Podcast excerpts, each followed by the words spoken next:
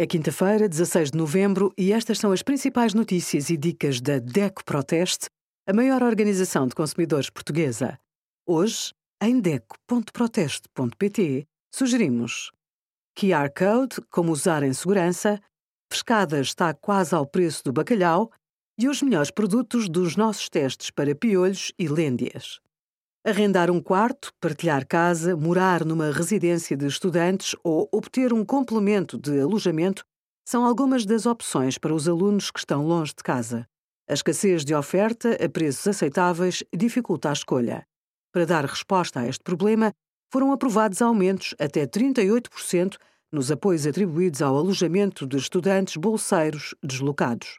Desta forma, os estudantes que não consigam lugar numa residência de estudantes pública passam a receber todos os anos um apoio entre 2.642 euros e 40 cêntimos e 5.020 euros e 51 cêntimos para as suas despesas de alojamento.